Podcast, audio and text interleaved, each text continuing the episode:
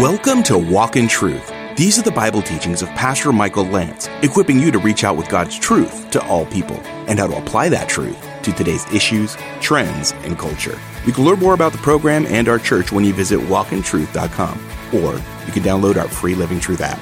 Now, here's part two of Pastor Michael's teaching in Isaiah 41 through 42 called Present Your Case.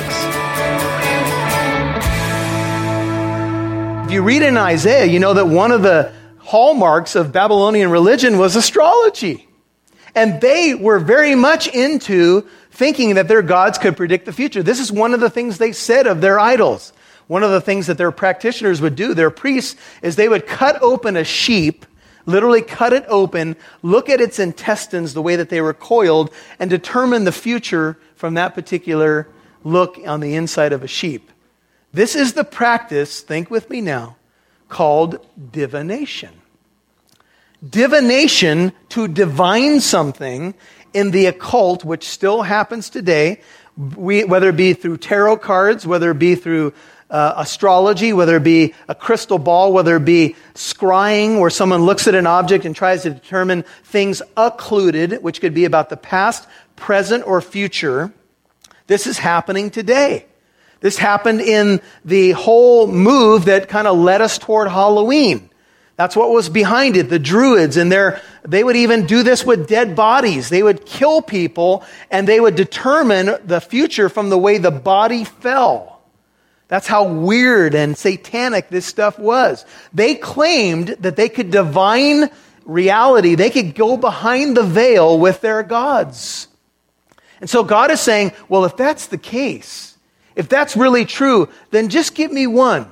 Go ahead. I give you the microphone. Give me one prediction. Go ahead and speak. Tell me something that is going to happen a hundred years from now. You know, your Bible does that all the time. We just read about it last Wednesday when we looked at Cyrus from Isaiah 45, where God names Cyrus the king of Persia before he's ever born. And that's just a minor prophecy compared, think of it. Isaiah's written around 700 BC. Now, about somewhere 100 years plus later, uh, 150 years, Cyrus the Great is born and he conquers a bunch of lands, including Babylon and Media. But 700 years from the time of Isaiah, prophecy after prophecy comes forward about who? The Messiah. God says, I can do short term prophecy, long term prophecy, whatever you want. Imagine that I were able to tell you a specific series of 10 events that were going to happen 500 years from today. And I wrote it down, and it was able to be verified. You wouldn't be there, I wouldn't be there, but somebody would be. That would be nothing less than miraculous. And that's what God is saying. I'm outside of time, but let's see how the idols do. And sadly, I have to tell you that Israel uh, mingled with idols and they paid the price. Psalm 106, 35 says, But they mingled with the nations they learned their practices, they served their idols, listen, which became a snare to them. They even sacrificed their sons and their daughters to the demons. Psalm 106, 37.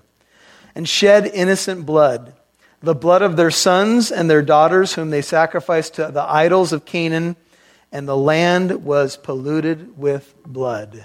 Psalm 106, 35 through 38. God said this wasn't a minor thing. This wasn't like someone could say, I can toy with the idol and then I'll be just fine. No, the idols led them to not only land pollution, but heart pollution. And God, remember, if you study your Bible, God warned them before this ever happened. He said, When you go into the land that I am giving to you, don't learn to practice the detestable things that they do. I don't want you to allow the medium to do her thing, and I don't want witchcraft, and I don't want your children passing through the fire. That's the reason I'm booting them out of the land and giving it to you. And so Israel became enamored with the idols because the idols do promise something. What do they promise? Maybe excitement, maybe a little power. You know, why do you think young people are uh, enthralled with the idea of dark power? Whether it be vampires or magic or witchcraft or the occult, because there's something exciting about it. It's wrong, but yet it gives you kind of this little rush that maybe you can get into some secret place or know some additional power, or maybe even for some kids, Maybe you can get at people who really have done you wrong. And so people open up their lives to this stuff, and God says, Look, there is a price to pay if you open up your life to the idols.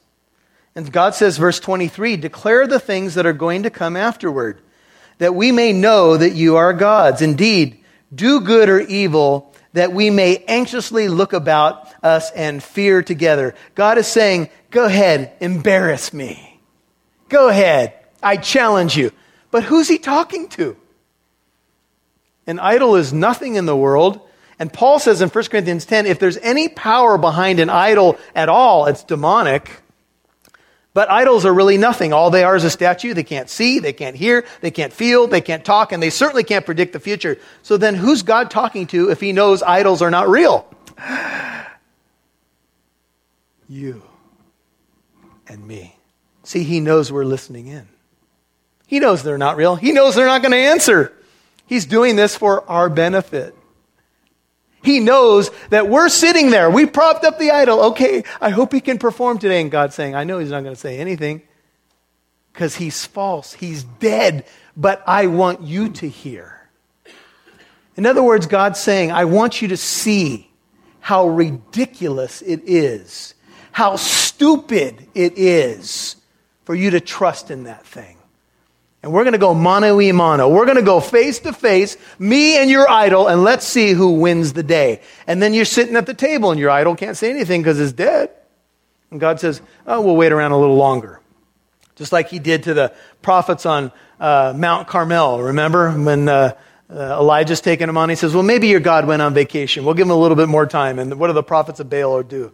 They cut themselves. Oh, Baal, Baal, Baal, don't bail on us now, Baal. You know, look, I'm bleeding, man. Baal isn't answering.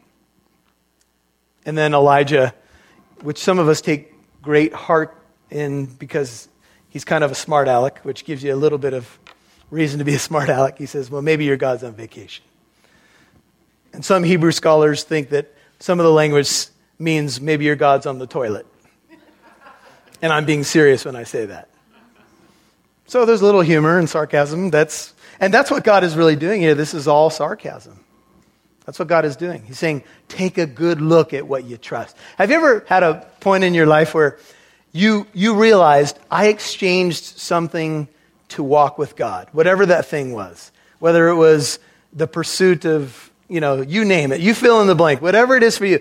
And then did you ever have one of those moments where you looked at it and then you looked at God and everything that God is and that He's done for you and you rediscovered your Bible and you went, uh, what was I thinking exactly? What, what, what was I thinking in that period of three years? Was I in a fog or something? Now put yourself at the courtroom chair. There's your idol that you used to trust in. What do you want to do with your idol now? Uh, you want to smash it.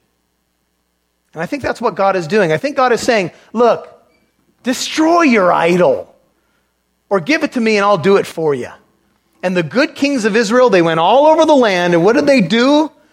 Why were they called good kings? Because they tore down the sacred pillars, the high places, and they returned the nation back to pure worship. And God said, that's what makes a good leader devotion to God. So, one other thing about these false gods go to Jeremiah, one book to your right, Jeremiah 2. There are passages in the Psalms, Psalm 115 and other places, that say you become like your idol. This is interesting. You become like the God that you worship or follow. If you follow, here's the positive if you follow Yahweh, he conforms you more into his image. But if you follow a false God, look at Jeremiah 2, verse 4. Hear the word of the Lord, O house of Jacob, all the families of the house of Israel, Jeremiah 2, 5. Thus says the Lord, What injustice did your fathers find in me, that they went far from me, and walked after emptiness and became empty? I want you to note those two phrases because you're going to see that that's what God concludes about an idol emptiness and they did not say, Where is the Lord who brought us up out of the land of Egypt, who led us through the wilderness, through a land of deserts and pits, through a land of drought and of deep darkness, through a land that no one crossed? and where no man dwelt, seven. And I brought you into the fruitful land to eat its fruit and its good things. But you came and defiled my land, and my inheritance you made an abomination. The priest did not say, Where is the Lord? Eight. And those who handle the law did not know me.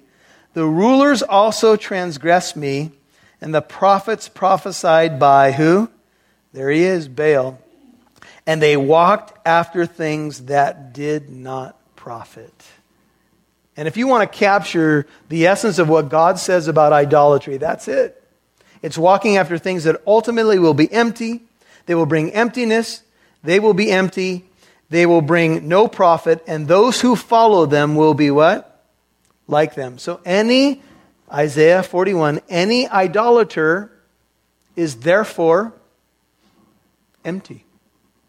And so we have a bunch of empty people walking around.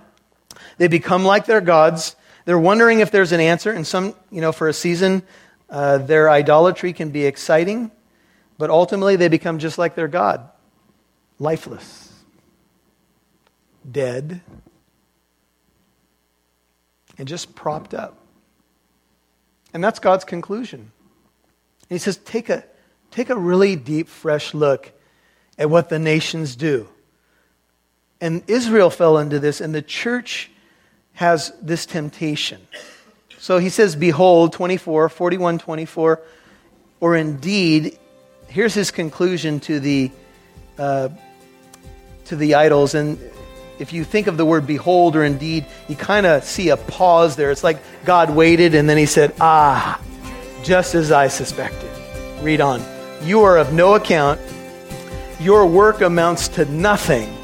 And he who chooses you is an abomination. You'll hear more from Pastor Michael in a moment.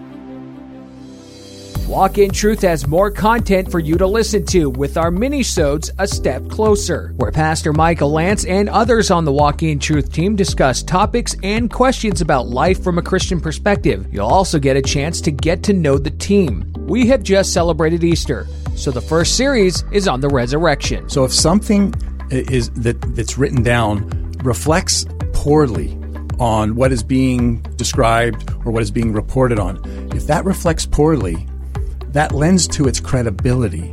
Yes. Because normally we say, well, the writers are biased. Uh, regardless, we're not just talking about the New Testament. Any writer's biased, they want to get their point of view across. But what shows their objectivity or attempt to be objective is when they include information or facts that reflect poorly on themselves or the narrative they're trying to push. Yes, and, and so let's take a step further towards that. So when the women go to the apostles, who are supposed to be the brave followers of Christ, Right. they say the, the women have lost their minds. To paraphrase, They do. They're just crazy tales. They they don't believe it, which is another embarrassment because, of course, the the documents go on to say that Christ is risen, and it becomes crystal clear. But the the way that it, this is written down, and we believe it corresponds exactly to what happened, is that they don't believe. They have no faith. To listen to the Walk in Truth mini-sodes a step closer, follow Walk in Truth on your favorite podcast app like Spotify, iHeartRadio, Apple Podcast, and more. Again, follow Walk in Truth on your favorite podcast app. Thanks for tuning in to Walk in Truth today. Did you know there's more where that came from? Download the Living Truth app to listen to more of Pastor Michael's teachings whenever you want. You can even watch videos. And if you're local to Southern California, you can get updates on church events, new studies, and more. Download the free Living Truth app today. We'd love to see who's listening, so please connect with us on Facebook, Twitter, or Instagram. Just do a search for Walk in Truth Show. Now, back to Pastor Michael Lance right here on Walk in Truth. lifeless, dead, and just propped up.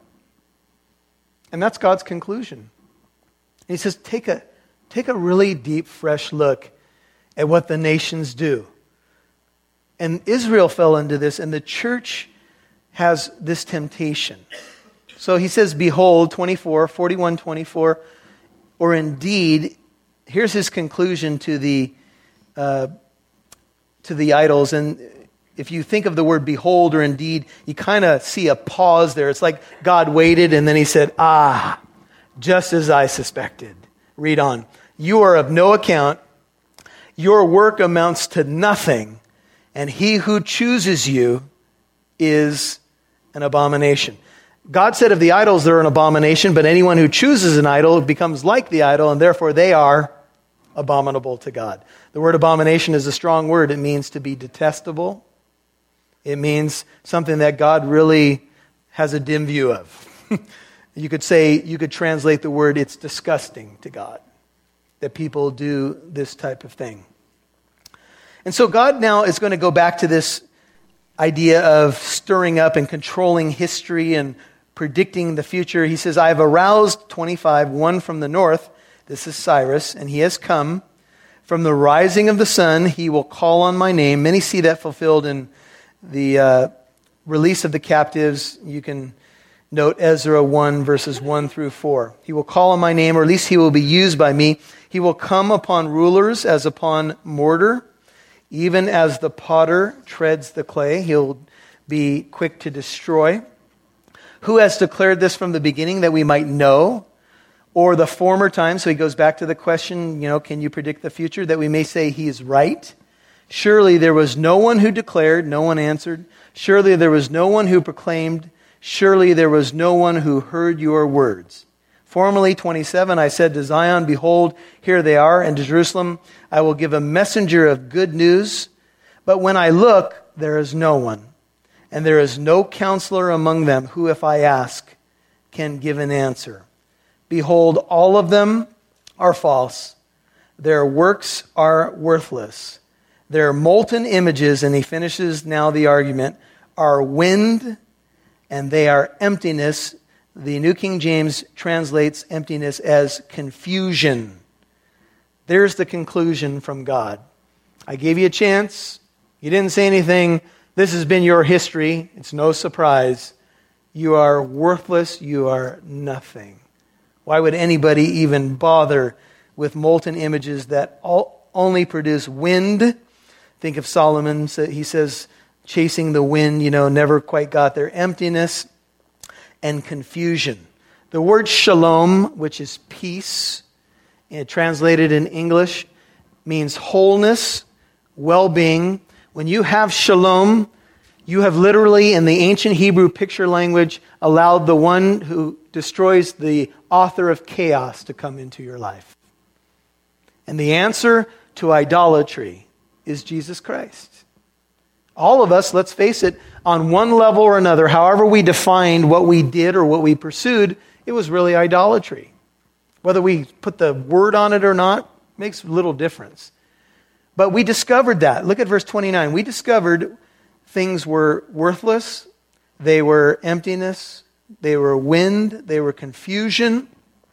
But then shalom came into our life. It dealt with the root issue. That's the idea of the word shalom, peace. And God destroyed the author of chaos. When the idols come into our life, that's all they produce. So we move now into a contrast in 42, verse 1. Behold, now God introduces a new player on the scene. This is the first of four servant songs in Isaiah. Behold, my servant, whom I uphold, my chosen, in whom my soul delights. I have put my spirit upon him and he will bring forth justice to the nations or to the Gentiles. Now a new player comes on the scene, and he is the servant of Yahweh. And this is an Old Testament prophecy of Messiah. He is the direct contrast. He is the answer to the emptiness of idolatry. He comes on the scene not to be served, but to serve and to give his life as a ransom for many. And God says, I will uphold him. He is my chosen. Think of the Messiah. My soul delights him. This is my beloved son in whom I am well pleased. This is the one that I love. As a matter of fact, on the Mount of Transfiguration in Luke 9, uh, verse 35, God says, From the thundering cloud of glory, this is my son, my chosen one. Listen to him. At his baptism, God says, This is my beloved Son. Think of it, in whom my soul delights. This is the one. He is the answer. He will be the hope of the Gentiles. He has become my hope. And he is introduced as the one that we must now look to with the word behold. God has put his spirit upon him. Think of his baptism when the Spirit descended upon him and God affirms him as Messiah, the one that brings life. He, speaking of the servant, verse 2, will not cry out, means a cry of distress here, and even points to his rejection in Isaiah 53, or raise his voice, nor make his voice heard in the street. A bruised reed he will not break, a dimly burning wick he will not extinguish. He will faithfully bring forth justice. He will not be disheartened or crushed until he has established justice in the earth, and the coastlands will wait expectantly for his law. All of a sudden, this new servant appears, and Matthew quotes this. Go to Matthew 12, the first book of your New Testament. Matthew quotes this in an interesting context. It's about, it follows a highlight of Jesus' um, healing ministry. Matthew 12.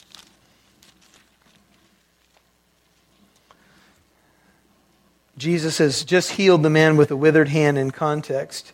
The Pharisees want to destroy him, verse 14.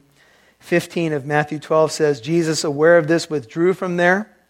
Many followed him, and he healed them all.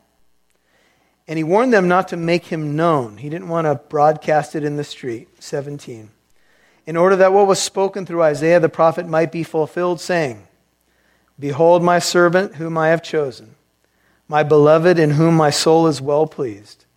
I will put my spirit upon him, and he shall proclaim justice to the Gentiles. He will not quarrel nor cry out, nor will anyone hear his voice in the streets. He won't be, try to uh, ramp up a political uh, group. A battered reed he will not break off, a smoldering wick he will not put out until he leads justice to victory. And in his name, would you notice? The Gentiles will hope. Go back to Isaiah. This was the ministry of the servant of Yahweh. He came. If you were a battered reed, he didn't kick you in the dirt when you were down and say, you know, you, you heathen idolater, how could you do that? No, he brought the unexpected people right into his fold. And if you were a battered reed, he didn't beat you up more. He said, Neither do I condemn you. Go and sin no more. If you were a wick that was about to burn out, he didn't go and blow you out and say, No. He tried to revitalize your life. He brought healing to people, healing of body and soul. He tried to reignite the flame. He is the light of the world. And he who follows me will not walk in darkness, but he will have, she will have the light of life. He came into the world, and in him was life, and that life is the light of men. And then in John 3, he says, But men love darkness rather than light. God is light. And when Jesus came into the world, he came to a, a world that was swimming in idolatry, and he came in and he said, this is, I am the one, the living God, the chosen one. I came to my world. I'm not some dead idol. I'm not some empty thing that you worship. I have come to give you life and that more abundantly. The thief, what does he come to do?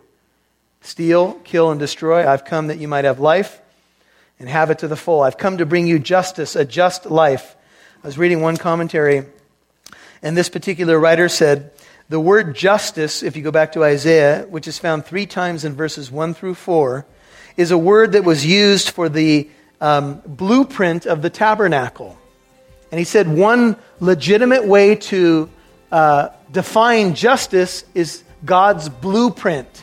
It is following that which is valuable, that which is from heaven and given to earth. And that's Jesus. He's the blueprint for life. He's God's final message to the world. And he says, Follow me and you'll have life. Follow me and you won't remain in darkness. Follow me and I'll move the idols out of your life and they'll be crushed and they'll die and they'll no longer have power over you. Will you follow me? And some people did, and some people walked away sorrowful and went back to their riches, where they had many possessions. And he says, Choose. You've been listening to Present Your Case, Part 2 on Walk in Truth. Pastor Michael's teaching in Isaiah 41 and 42.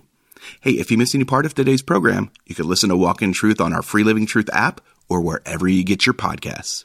Hey, we'd love to connect with you. You can email or send Pastor Michael and the team here a letter. We love mail. You can get all the contact information at walkintruth.com. That's walkintruth.com. But our email address is contact at walkintruth.com. That's contact at walkintruth.com. And here's our mailing address. Are you ready? You can write Pastor Michael at P.O. Box 2063, Corona, California 92878. That's P.O. Box 2063, Corona, California 92878. If you've been listening for some time now and you're blessed by this ministry, if you've learned something from Pastor Michael's teachings, or if you've been encouraged, please help others like you. Visit walkintruth.com to donate. That's walkintruth.com. And join us tomorrow for part three of Pastor Michael's teaching in Isaiah chapters 41 and 42 called Present Your Case. I'm Mike Massaro, and thanks for listening to Walk in Truth, where it's our goal to equip you to reach out with God's truth to all people.